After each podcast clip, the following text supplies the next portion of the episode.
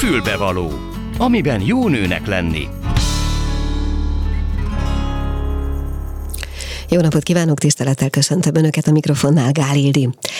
Hát a tegnapi napon, karácsony után egy kicsivel olvastam egy posztot a Facebookon, ami arról szólt, egy nagyon ismert hölgy írta egyébként, hogy két nap karácsony után annyira fáradt, hogy este hétkor legszívesebben lefeküdne aludni, és ehhez a poszthoz több százan kommenteltek hasonló érzelmeket, úgyhogy azt gondolom, hogy eléggé fáradt fáradtak vagyunk, vagy fáradtak lehetünk, én magam is, és miközben tudom, hogy körülöttünk hát dúlnak a politikai viharok, tombol a vírus és egyebek, és mögöttünk van egy, de inkább két olyan év, ami hát nagyon-nagyon-nagyon fárasztó volt, úgyhogy én most azt gondoltam, hogy ebben a műsorban pihenjünk egy kicsit.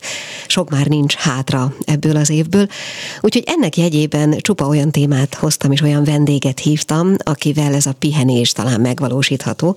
A mai műsor első vendége Aliba Badekáni, iráni fogorvos barátunk, akivel karácsony előtt néhány órát egy baráti társaságban együtt töltöttünk, és annyira izgalmas volt a beszélgetés, hogy azt gondoltam, hogy egy kicsit beszélgessünk itt is arról, hogy hogy ünnepelnek ők, hogy ünnepelünk mi, vagy hogy ünneplünk akár együtt.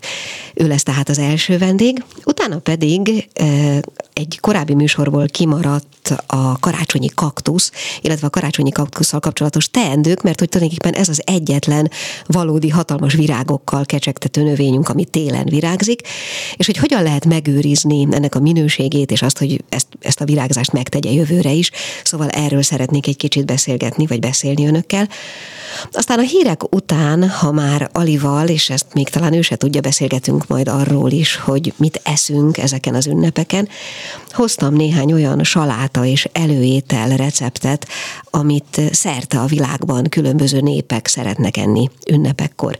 És végezetül, ahogy a reklámban is elhangzott már, egy film ajánló következik Molnár Kata Orsolya filmkritikus tollából, illetve az ő szavaival az Én vagyok a te embered című filmről fogunk egy kicsit beszélgetni, ami egyébként a cirkó bemutatója volt. Ez tehát a mai ajánlat ez évben utoljára. Tartsanak velünk! A Klubrádió női magazinja tényleg fülbevaló. Szóval és igen, itt van a stúdióban Ali Babadegani, iráni fogorvos. Szia, Ali! Üdvözlöm a hallgatókat, és téged is, Ildiko, szia! Ugye te ebben a rádióban voltál már vendég egyszer egy portré műsor erejéig, nem is olyan nagyon régen Kunzsuzsa szombat délelőtt műsorában, néhány hónapja, ugye? Így van. Akkor az egy portrébeszélgetés volt. Ez a műsor ez nem alkalmas arra, hogy nagyon hosszan portrébeszélgetéseket bonyolítsunk, mert nem ez a formája, hanem mégis ahhoz, hogy az ünnepeinkről, meg az ételeinkről beszélgethessünk egy picit, azért mégiscsak kell, hogy tudjunk rólad is valamit. Ugye én csak annyit mondtam, hogy te egy iráni Magyarországon élő fogorvos vagy, de azért egy kicsit kérlek szépen mesélj arról, hogy mióta élsz itt, meg egyáltalán magadról egy kicsit, hogy kerülsz te ide? Hát én közel 30 éve ítélek Magyarországon, testvéremékkel együtt. Mi a orvosi egyetem felsőoktatásának köszönhetően kerültünk annó ide Magyarországon, és egyszerűen nagyon, nagyon megtetszett az ország, nagyon tetszik a magyar kultúra, és valahogy itt ragadtunk a testvéremékkel együtt. Uh-huh. Ali, bocsánat, az az ötletem támad. Ezt az utolsó három mondatot elmondanád perzsául is? Bocs. Ma من تقریبا سی ساله که مجارستان زندگی میکنم با برادران اومدم اینجا و به خاطر دانشگاه پزشکی سبب شد که ما به مجارستان aztán kulcskolni. Olyan biztos, de olyan gyönyörű szépen választékosan fogalmazol magyarul. Mikor tanultad meg a nyelvet? Köszönöm, az nagyon megtisztelő, főleg a te szádból hallani ezt. E, igazán én 13, 14, 13 éves voltam, amikor jöttem ide, és egy évig csak magyarul tanultam. Kőszegen, ott volt egy ilyen iskola, ahol ilyen külföldieknek képezték, hogy tanuljanak magyarul, Um, igazán egy évig. De 13 évesen a testvéreiddel jöttél? A Igen, ők akkor otthon? már Pécsen orvosi egyetemre jártak, Aha. és azért, kerül, azért jöttem én is ide, hogy, hogy ne más országba menjek, hanem ott, ahol már a két bátyám már itt tanul. De 13 évesen nem nagyon fiatal még az ember ehhez? Hát nem volt más választásunk, tehát ez, ezt láttak a szüleim legjobb megoldásnak, mert hát a iráni helyzetet egy kicsikét visszamenőleg veséznénk, akkor, akkor tényleg szerintem is az volt a legjobb döntés, amit a szüleim hoztak. Uh-huh. Akartál még mondani valamit? Hát igen, csak hogy nem tudtunk akkor, hogy mi sül ki, mint ahogy mai napon se tudjuk, hogy igazán mi fog történni. Tehát a mai napig sem gondolom, hogy olyan mérget tudnék venni rá, hogy mondjuk tíz év múlva hol élek. Hm. De ez szerintem nagyon sokan így vannak. Persze, van. persze, ez nem egyedülálló. De mond, voltál egyébként azóta otthon? Há, hogy ne, rendszeresen Milyen évente egyszer-kétszer is megyünk. Most a Covid miatt sajnos nem voltunk, inkább a szüleim jöttek ide, de tehát rendszeresen járunk haza, szüleim is rendszeresen járnak ide, tehát állandó kapcsolatunk van Siráza. Persze, nem is azt gondoltam, hogy a szülei ide nem, de az nem fordult meg a fejedben az elmúlt 30 év alatt, hogy jobb lett volna otthon maradni, vagy jobb lenne visszamenni? Dehogy nem, dehogy nem. Sőt, igen, fogorvosként szívesebben lennék ott, csak kell ilyen különbözeti vizsgákat tenni, amihez már, már, már öreg vagyok, tehát nem, nincs energiám kezdeni egy-két éve csak arra a vizsgákra készülni. De ha ez nem lenne, vagy ha csak ez nem lenne, akkor, akkor elmennék. Igen, ugyanis többet keresnék fogorvosként ott, és viszont a életszínvonal még tehát olcsóbb lenne minden. Tehát jobb uh, életszínvonal. Igen, de csak anyagi kondíciók miatt Nem, hát otthon vagy? lennék már rég, Aha. már, már 20 éve megvan a rendelőm, otthon, tehát ismertek vagyunk, tehát nem kell így magyarázkodnom mindenhol, hogy ki hogy vagyok, ki vagy, hol vagyok. És számos más egyéb adottságai vannak. Tehát egy olyan országról beszélünk, ahol ilyen 50 fok eltérés van országon belül. Tehát egy óriási nagy ország, nagyon sok lehetőségekkel, adottságokkal, csak fogorvosként én úgy gondolom, hogy nincs energiám elkezdeni ezeket a különbözeti vizsgákat letenni, sőt nincs is időm rá. Tehát arra két évet durván kellene szánnom legalább, és arra aztán szerintem majd a következő életemben. Igen, csak azt mondtad ugye, hogy nem tudod, hogy tíz év múlva hol lesz. Az, hogy tíz év múlva hol leszel, abban benne van akár az is, hogy ott?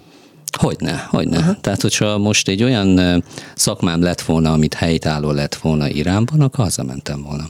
De hogyha, mm, na jó, mindegy, de firtassuk, oké, okay. tehát most már, az már a következő életed része rendben van. De ugye te ö, itt élsz a saját családoddal is, tehát nem csak a testvéreiddel, hanem a feleségeddel, meg a kislányoddal. Így van. Akik? A feleségem is sírázi, a kislányom is, hát öt éves. Uh-huh. És ő itt született nyilván? Ő itt született Budapesten. Igen. Ő milyen nyelveken beszél? Most már úgy öt évesen hát meg lehet állapítani. Össze-vissza, tehát magyarul és perzsául, és illetve óvodában, magyar-angol óvodában jár. Azt veszem észre, hogy angolul beszél legjobban, annak ellenére, hogy mi otthon perzsául beszélünk vele, és a környezet az mind magyar, de sokszor keveri a szavakat. Tehát van olyan, hogy egy mondaton belül hol perzsául, hol angol szavak kerülnek, miközben magyarul beszél, de hát most van az a, az a kor, ahol, ahol tisztáznia kell, hogy, hogy észreveszi, hogy mondjuk, hogyha veled beszélne, akkor mivel veled csak magyarul tud, akkor megszokja, megszokta azt, hogy már magyarul szól, viszont az anyósommal csak perzsául beszél. Uh-huh. Tehát, és hogyha iskolába megy? Iskolában van egy tanár, aki angolul szól hozzájuk, és van egy tanár, aki magyarul. Uh-huh. És mivel a filmeket, a rajzfilmeket, meg egyebeket angolul nézi, én azt látom rajta, hogy az angol az a erőssége inkább. Uh-huh. Na jó, hát térjünk egy picit rá az ünnepek kérdésére, ugye, ami miatt én most hívtalak.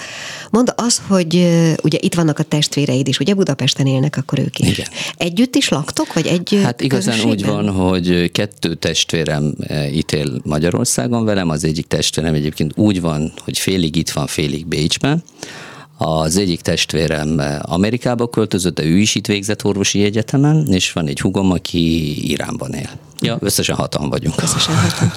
Mondd, a, a családi ünnepek, amikor azt mondom, hogy karácsonykor nálunk vendég cunami van, ahogy fogalmaztam neked itt az előtérben, hogy jönnek, mennek barátok, ismerősök, tágabb, szűkebb család, az nálatok milyen ünnepekkor és hogy működik?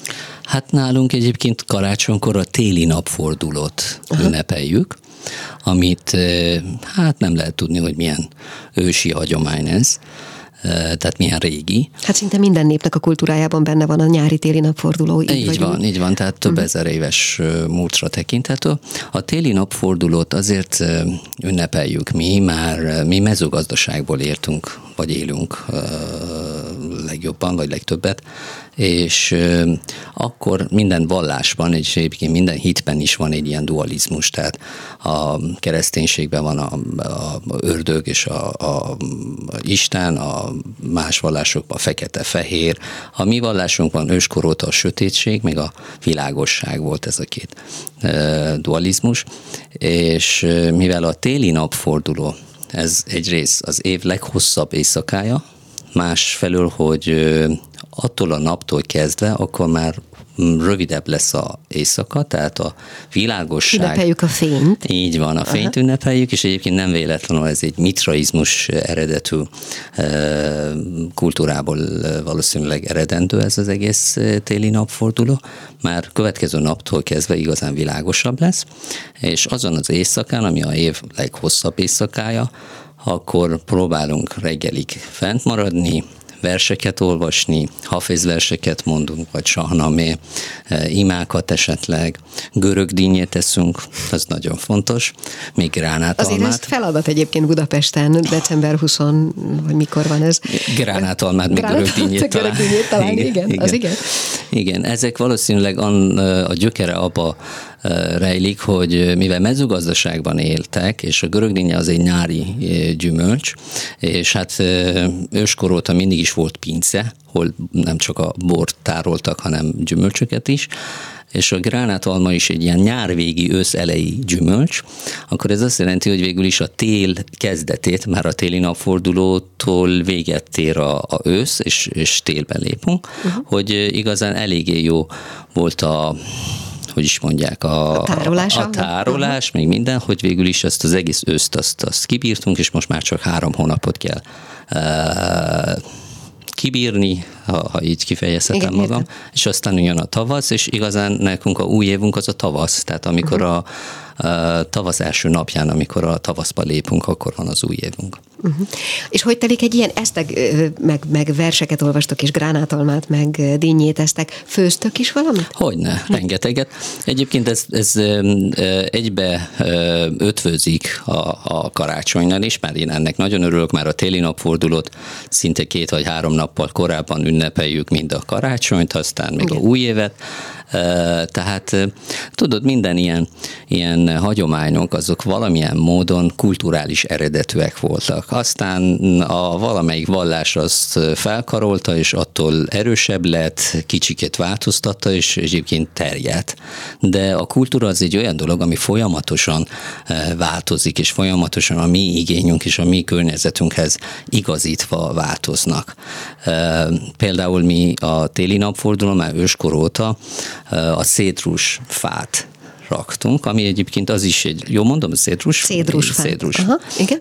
Az is egy ilyen fenő típusú fa, aminek az örök zöld sége miatt tartottak mindig téli napfordulón, hogy akkor ott legyen, hogy a tél kezdetén akkor egy zöld legyen.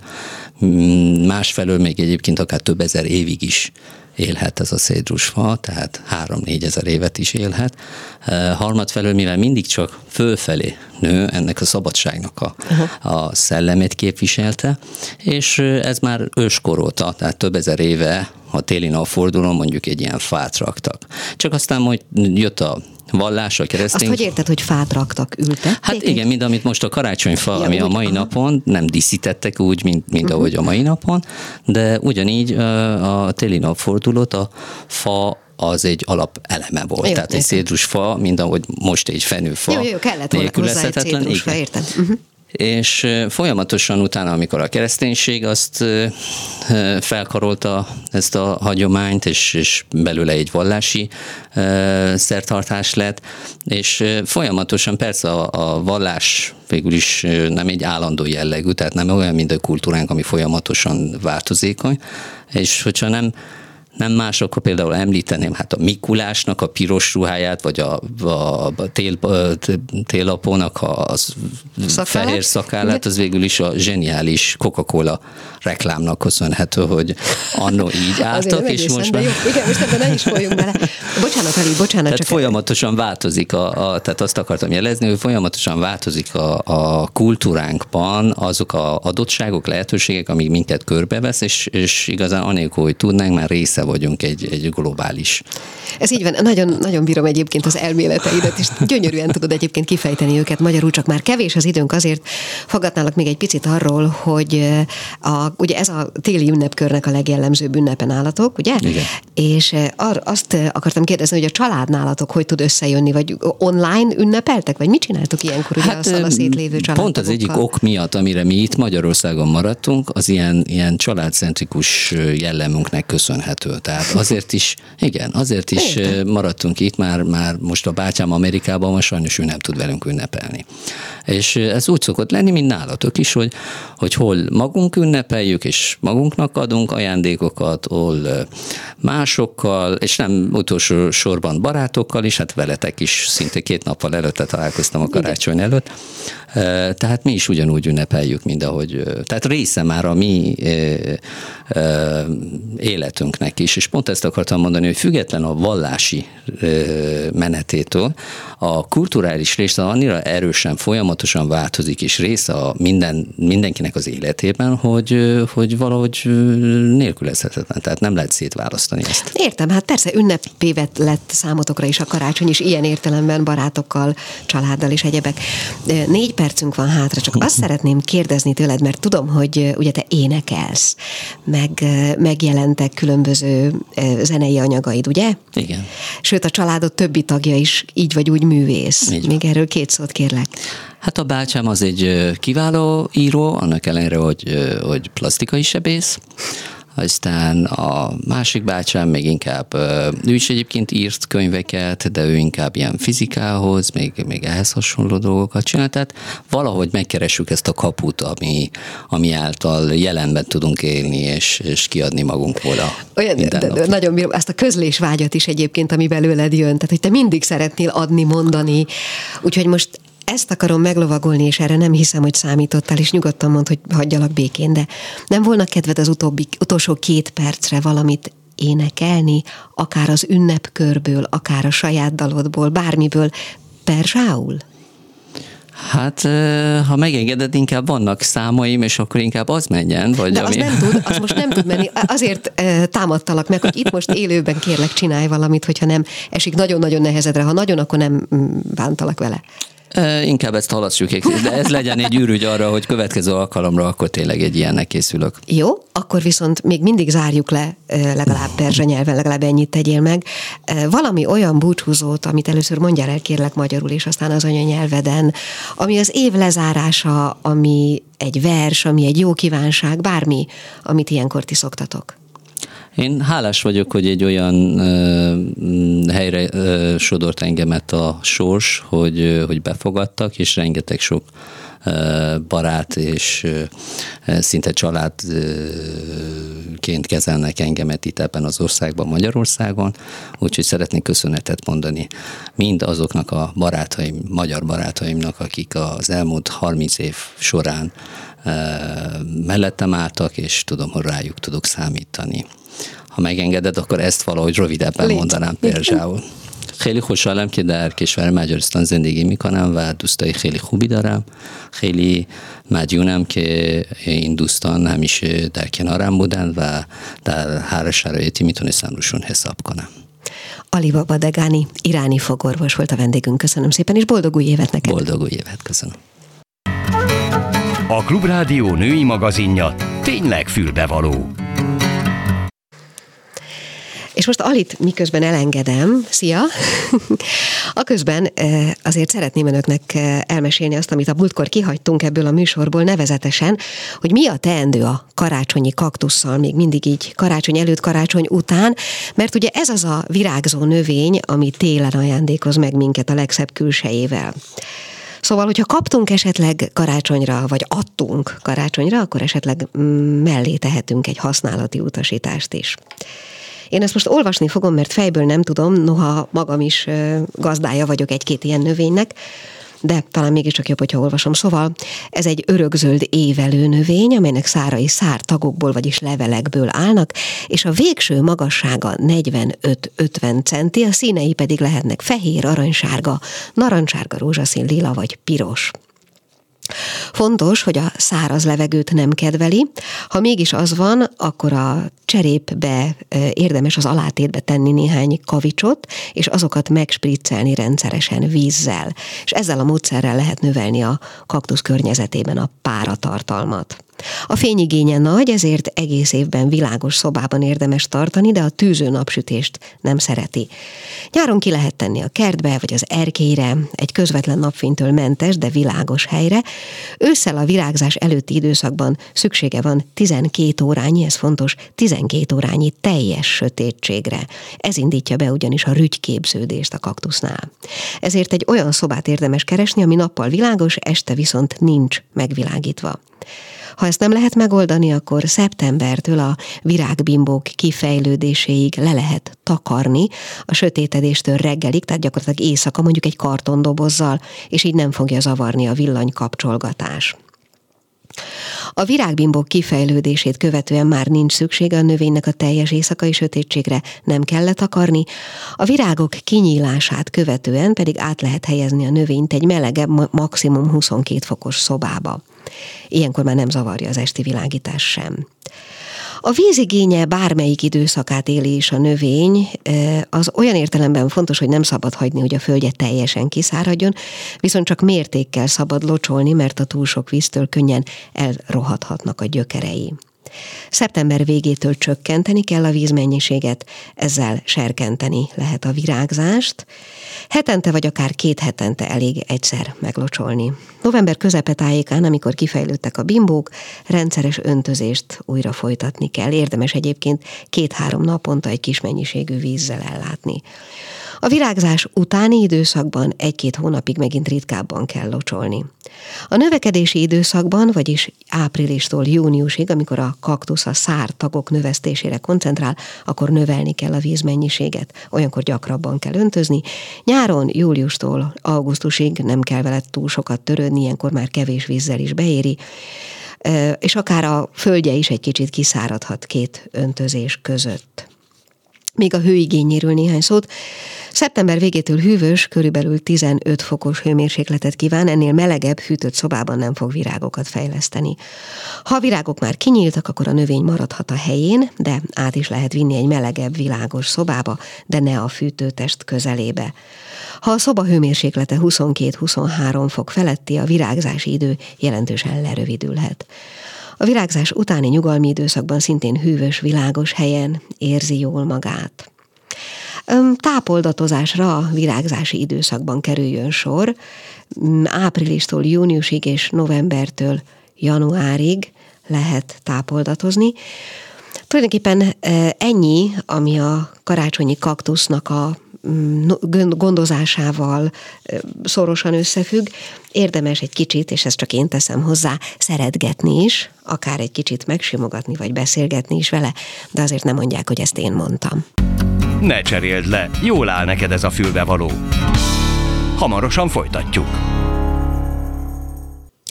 Méghozzá némi receptajánlattal folytatjuk, és utána következik még egy filmajánló is, Molnár Kata Orsolya tollából, aki filmkritikus és már látta az Én vagyok a te embered című filmet.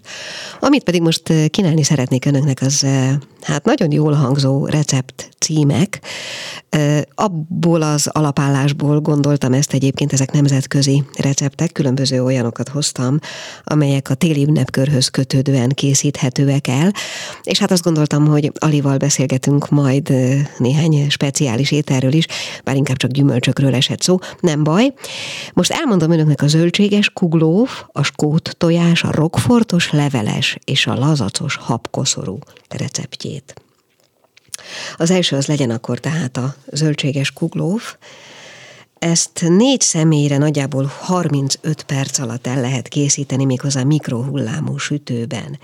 Kell hozzá egy nagy zsenge sárgarépa, 10 deka fehér spárga, 10 deka mélyhűtött zöldborsó, 5 deka sovány nyers sonka, két deci tejszín, két tojás, egy tojás sárgája, só, bors, fehér bors, egy csipet frissen reszelt szerecsendió, a formához, a mártáshoz pedig egy teáskanál dizsoni mustár, egy evőkanál fehér borecet, két evőkanál száraz fehérbor, négy evőkanál olaj, egy evőkanál apróra vágott hagyma, öt evőkanál apróra vágott zöldfűszer, bazsalikom, turboja, petrezselyem és tárkony, és végül só.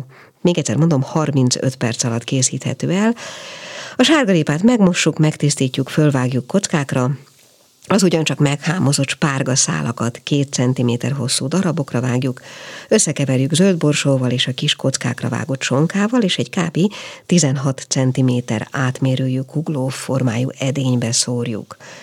A tejszint, a tojásokat, a tojás sárgáját gondosan összekeverjük, sóval, borssal, szerecsendióval fűszerezzük, és a zöldséghez adjuk. Befedve nagyjából egy negyed óráig 600 watton pároljuk. A formát kivesszük, és befedve hagyjuk még néhány percig állni, a párolási idő alatt elkészítjük a mártást, a sót, mustárt és az ecetet. Addig keverjük, amíg a só fel nem oldódik benne, ezután további keverés közben hozzáönjük az olajat és a bort, végül két evőkanál zöld fűszert, valamint a hagymát, ezt kell belekeverni. A langyos zöldségkuglófot tárra borítjuk, és a megmaradt zöld fűszerrel sűrűn behintjük, és végül a mártással tálaljuk. Így néz ki tehát a 30 perc alatt elkészíthető zöldségkuglóf. Aztán most következzen egy szerintem elég különleges recept, ami szintén akár a szilveszteri konyha dísze is lehet, és bizonyára nagyon finom is, ez a skót tojás. Ennek egyébként 20 perc az elkészítési ideje, igyekeztem olyanokat találni, ami gyorsan megy. Szóval ehhez kell négy kemény tojás, 30 deka kolbászhús, vagy fűszerezett darált hús, egy tojás, só, négy evőkanál zsemlemorzsa, olaj vagy olvasztott vaj a sütéshez. A főt tisztított tojásokat hagyjuk kihűlni, majd a kolbász húsba csomagoljuk, a kihűlt tojásokat megpucoljuk, a kolbászt húst négy részre osztjuk, és vékony lepényekké formázzuk. A közepükre tesszük a tojást, és úgy csomagoljuk bele, hogy a húsmassa teljesen befedje, mint egy nagy gombóc, úgy fog kinézni. Ezután egy tányérban a nyers tojást kevés sóval felverjük, Kis csomagot belemártjuk, majd zsemlemorzsába forgatjuk. Magas falu serpenyőbe öntjük az olajat, és felforrósítjuk. A bundázott tojásokat mindkét oldalukon ropogós barnára sütjük, és forrón vagy akár hidegen. Tálaljuk ehhez egyébként csípős mustár és zsemle ajánlott. Egyébként a hazájában, tehát Skóciában sört vagy gin tonikot kínálnak mellé.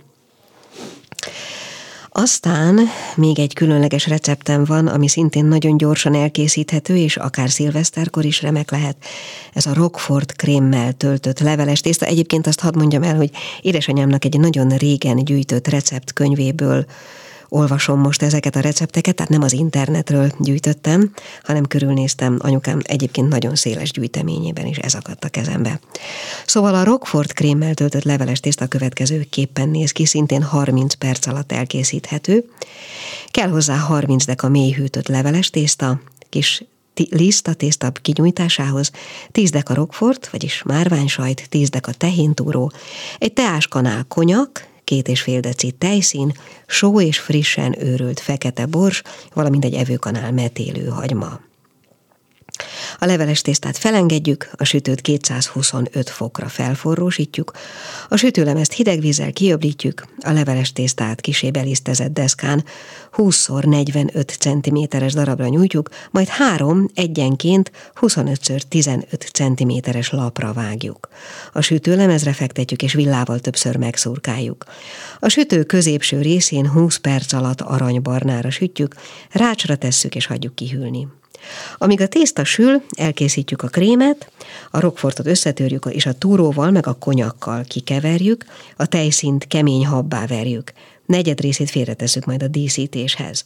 A megmaradt habot a sajtos krémhez keverjük, sóval és borssal fűszerezzük, majd a hűtőszekrényben jól lehűtjük. Egy tésztalapot megkenünk a krém felével, ráborítjuk a második tésztát, majd a megmaradt masszával bekenjük ezt a lapot, és rászórjuk a metélő hagymát, a harmadik tésztalapot nyolc részre vágjuk, és szorosan egymás mellé a krémre helyezzük. Jó éles késsel a tésztadarabok mentén átvágjuk az egészet. Így összesen egyébként nyolc darabot kapunk. Tányérra helyezzük, és a félretett habbal feldíszítjük egyébként ehhez francia fehér borillik, vagy pedig tokai. És akkor most gyorsan megkeresem még az utolsó, vagy az utolsó előtti receptemet, egy pillanat, lapoznom kell. Meg is van. Ez pedig, hát ez a legizgalmasabb, és talán kicsit nehezebben elkészíthető, ezt hagytam a végére. Ez egy habkoszorú lazac krémmel. Ez pedig úgy néz ki, ennek az elkészítési ideje azért egy kicsit hosszabb, egy óra. A tésztához kell egy deci tej, másfél deci víz, fél teáskanál só, 8 deka vaj, 15 deka liszt, 5 tojás. A krémhez 30 deka füstölt lazac, egy deci tejföl, só, egy mokkáskanál frissen őrült fehérbors, egy evőkanál vágott kapor, négy lap zselatin, négy evőkanál húsleves, leves kockából, és két és fél deci tejszín. Egy sütőlemezt sütőpapírral vagy alufóliával kibélelünk, és a közepére egy nagy lapos tányér segítségével koszorút rajzolunk. A tésztához a tejet, a vizet a sóval és a vajjal egy lábosban felforraljuk. A lisztet a forrásban lévő folyadékba szórjuk és összekeverjük. Gyenge tűznél addig kevergetjük, amíg a tészta massza egy darabban leválik az edény falától. A tűzről levéve egyenként belekeverjük a tojásokat, a tésztának egészen simának kell lennie. A sütőt 200 fokra előmelegítjük, a tésztát egy habzsákba töltjük, a sütő papíron előrajzolt alakzat egymára, egymás mellé két vékony koszorú formát nyomunk a habzsákból, majd ezek tetejére szorosan egymás mellé tészta pontokat nyomunk. A sütőlemezt a sütő középső részére helyezzük, és a koszorút kb. 40 perc alatt aranybarnára sütjük, és a tortarácson kihűtjük. A krémhez a lazacot a tejfölddel turmixgépbe apróra vágjuk, és pürévé keverjük, sóval, borssal, kaporral ízesítjük. A zselatint kevés hideg vízbe áztatjuk, majd összekeverjük a felforrósított húslével, a tejszint nagyon kemény habbá verjük, és a lazac pürével meg a zselatinos húslével óvatosan összekeverjük. A kihűlt koszorút keresztben átvágjuk, ahogy a tortát szokás, és a lazac krémet habzsákba töltve a koszorú alsó lapjára nyomjuk. A tálalás előtt éles késsel 6-8 darabra vágjuk, majd összerakjuk az eredeti formájára, ehhez pedig mi más illene, mint a pesgő.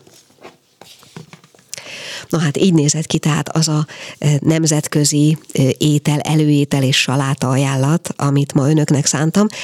És most a műsor befejezéseképpen ismét következzen egy telefonos beszélgetés ezúttal, ami egy film ajánló, e, Molnár Kata Orsolya, ha minden igaz, itt van a vonalban vagyok, köszöntöm a hallgatókat. Ja, nagyszerű, nagyon örülök neked. Bocsánat, hogy kicsit húztam az időt eh, ezzel az ételrecepttel, csak fontosnak tartottam elmondani, hogy elhangozzon valamennyi. Eh, téged pedig arra kérlek, hogy bár én nem láttam a filmet, de már egy reklámban elhangzott ennek az ajánlója, te viszont igen. A film, amiről beszélünk, az Én vagyok a te embered, és innentől át is adom a szót. Hát nagyon-nagyon örülök, hogy erről a filmről beszélhetek, nagyon szerettem ezt a filmet. A Színefesztán volt szerencsém először látni, ugye most már a moziban is látható ez Igen. a film, Mária Schradernek a filmje. Nagyon érdekes történetről van szó, tulajdonképpen egy szerelmi történetről, méghozzá egy nagyon okos szerelmi történetről. Az a kérdése a filmnek, hogy vajon lehet-e szerelem, lehet-e szerelembe egymással egy gép és egy ember, tehát egy robot és egy, egy tudós hölgynek a, a szerelméről szól ez a történet.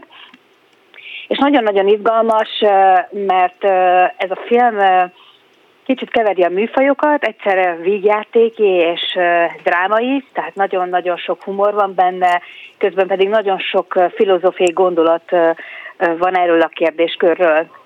Maria Schroeder, aki a filmet rendezte, egyébként színésznőként ismert elsősorban. 54 szerep után hat rendezést tud magáénak, tehát ő elsősorban színésznőként ismert, egyébként ez is díjas színésznőről van szó, tehát egy nagyon jó színésznőként, viszont érdekes módon időről időre nagyon elgondolkodható filmeket készít, ilyen volt például a Bucsó Európától, vagy a másik út, ami egy, egy ortodox hölgynek a kiválásáról szól, egy minisorozat egy ortodox hölgy kiválása a saját közösségéből, tehát azért ezek elég komoly politikai és társadalmi kérdéseket feszegető filmek, és ezek után készítette el ezt a filmet, amiről most beszélgetünk, ami tulajdonképpen egy végjáték, egész egyszerűen. Dan Stevens játsza a robotot, és Marán Eggert, aki egyébként egy nagyon nagyszerű alakítást nyújt ebben a filmben, pedig azt a tudós hölgyet, akit felkérnek arra, hogy tesztelje ezt a robotot, amit egy személyes szabott kívánságlista alapján az ő kegyeire készítenek el, kifejezetten azt célból, hogy azt teszteljék, hogy vajon alkalmas pár lehet-e ez a robot.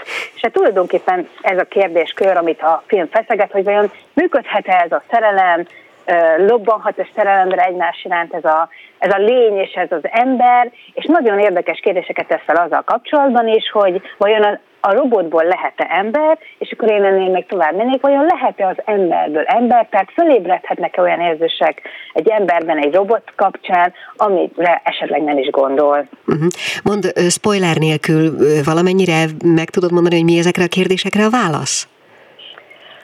Hát egy nagyon érdekes dolog, hogy vannak válaszai ennek a filmnek, és mhm. nem is akarnám őket lelőni. Általában az ilyen típusú filmek, tehát amik a robotikával foglalkoznak, vagy a mesterséges intelligenciát taglalják, ott általában a rendezők addig jutnak el, hogy kérdéseket tesznek fel. Uh-huh. És ez a film ennél tovább megy, vannak válaszai a rendezőnek erre a kérdésre. Nem akarok igazán tényleg belevenni, nem akarok spoilerezni, de az a körül forognak a válaszok, hogy vajon az ember illúzióval rengetje ringathatja el magát, illetve hogy egy robotba való, robottal való kapcsolat építése az vajon nem egy illúzió-e. Hm. Na jó, hát ettől ilyen értelemben sokkal okosabbak nem lettünk, de hát nyilván meg kell nézni a filmet. Az, hogy ennek a filmnek a rendezője, és nyilván felsoroltad az előző filmjeit is, nő, az érezhető-e a munkáin? Én azt gondolom, hogy igen. Ugye a másik útnak is egy nő a főszereplője, és ugye ennek a filmnek is, és azt gondolom, hogy nagyon sok tekintetben egy női szemszögötet ad ennek a filmnek is, amit most látunk. Egy tulajdonképpen ez a hölgy egy traumán ment keresztül az a korábbi életében, a korábbi szerelmi életében, a, a, a magánéletében, és ebben a filmben az ő trauma feldolgozása is megtörténik, és gyakorlatilag az, hogy ő nő, nagyon-nagyon fontos szerepet kap, mert tulajdonképpen ez a szerep is újra definiálódik e, ebben a, ebben a történetben, azt, hogy egyáltalán a saját nőiségéhez hogyan viszonyul, hogy hogyan viszonyul a férfiakkal való kapcsolatához. Tehát én azt gondolom, hogy mindenképpen ez egy fontos szempontot, vagy egy fontos adalékot ad hozzá, hogy női rendezőként egy picit ehhez is hozzá tud tenni. Uh-huh. Azt mondod, hogy ez egy végjáték. Az azt jelenti, hogy harsányan kacagni tudunk a nézések közben?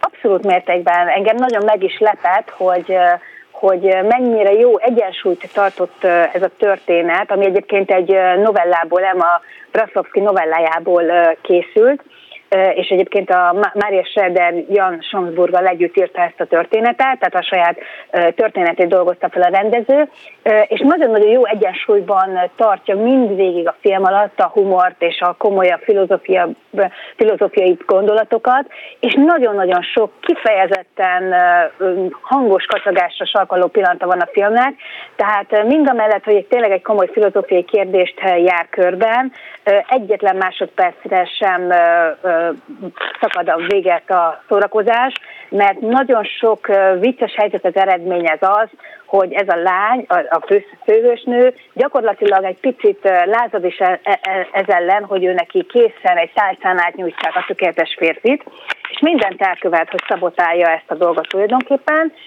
Plusz hát ugye egy robot azért mégsem úgy viselkedik, mint egy ember, és ebből is nagyon sok vicces szituáció adódik, hogy, hogy milyen az, amikor találkozik ez a robot mondjuk a, a hölgynek a barátaival, vagy milyen az, amikor ö, azt gondolja magáról, hogy épp a tökéletes szeretőt bemutatja, és hát, hát nem mindig örülünk annak, amikor tárcsán nyújtják elénk a tökéletességet. Tehát emiatt nagyon sok vicces, vicces helyzetet láthatunk a vásznon, ami igen, sokszor hangos nevetésre is katap, mm, sarkal minket. És hát ugyanakkor elgondolkodtató is, nyilván abból, amiket elmondtál, erre kell, hogy következtessek. Arra is alkalmasnak találod, hogy egy kis ilyen évvégi felüdülést nyújtson, mert szerintem nagyon nehéz éven, éveken vagyunk most éppen túl.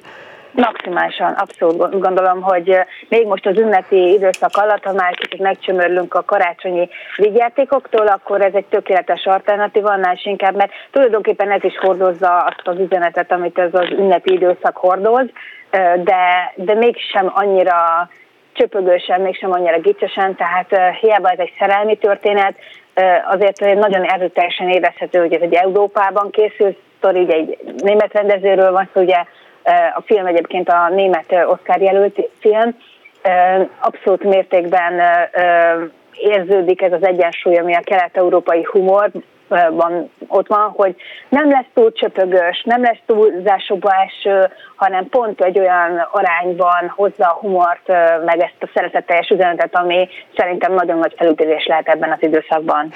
Még annyit egy utolsó kérdést, hogy a német cím, eredeti cím és a magyar fordítás, az én vagyok a te embered, az mennyire fedi egymást, illetve mennyire magyarítottuk, vagy ha akartuk a magyar viszonyokra alkalmazni ezt a címet? Most hirtelen zavarba hozták, de azt hiszem, hogy ugyanez a német címe Aha. is. Csak, de, aha, jó. Akkor nagyon szépen köszönöm. Hát akkor nincs más dolgunk, mint hogy megnézzük és ítélkezünk magunk is az Én vagyok a te embered című filmmel kapcsolatban. Molnár Kata Orsolyát hallották a filmkritikáról. Köszönöm szépen, szia! Sziasztok! A Klubrádió női magazinja tényleg fülbevaló. Hát 51 van, ami azt jelenti, hogy van még nagyjából 8-9 percünk arra, hogy elbúcsúzzam, illetve hogy elmondjam azt, amit még szeretnék, mert volna egy egy, hát nem is tudom, egy saját stratégiám, amit meg szeretnék önökkel osztani. De mindenek előtt elmondom, hogy a mai műsorban először Alibaba Degani iráni fogorvossal beszélgettünk az ő itt létéről, az ő ünnepeikről, illetve hát ő nagyon szeret különböző okfejtésekbe bocsátkozni, és ezt, ezt most is megtette, elméleteket előadni, és szerintem nagyon jól is csinálja egyébként, izgalmas vele beszélgetni, szeretek is. Aztán egy kicsit elmondtam, hogy a karácsonyi kaktusszal mi a teendő ahhoz, hogy az jövőre is ugyanúgy virágozzon, mint ahogy az idén tette. Mondtam önöknek néhány saláta és előétel receptet, főleg előételek voltak egyébként a világ különböző pontjairól, és végezetül az Én vagyok a te embered című film ajánlóját hallották Molnár Kata Orsolyától.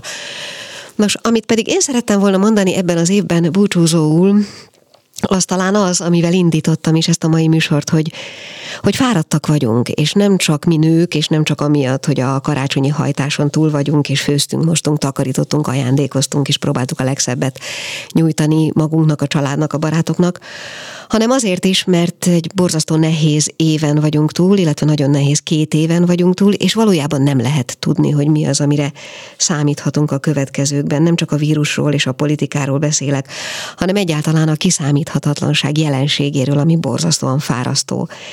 Azt a stratégiát szerettem volna önökkel megosztani, hogy amikor én úgy érzem, hogy nekem valami sok, eh, és arra a napra, arra az időszakra, arra az évre már nem fér bele több, akkor én elmegyek kirándulni egy olyan helyre, ami magasan van. És a szó fizikai értelmében értem én ezt a magasat, esetemben ez egy domb egyébként, de megfelel egy hegy, egy kilátó, vagy akár egy toronyház is.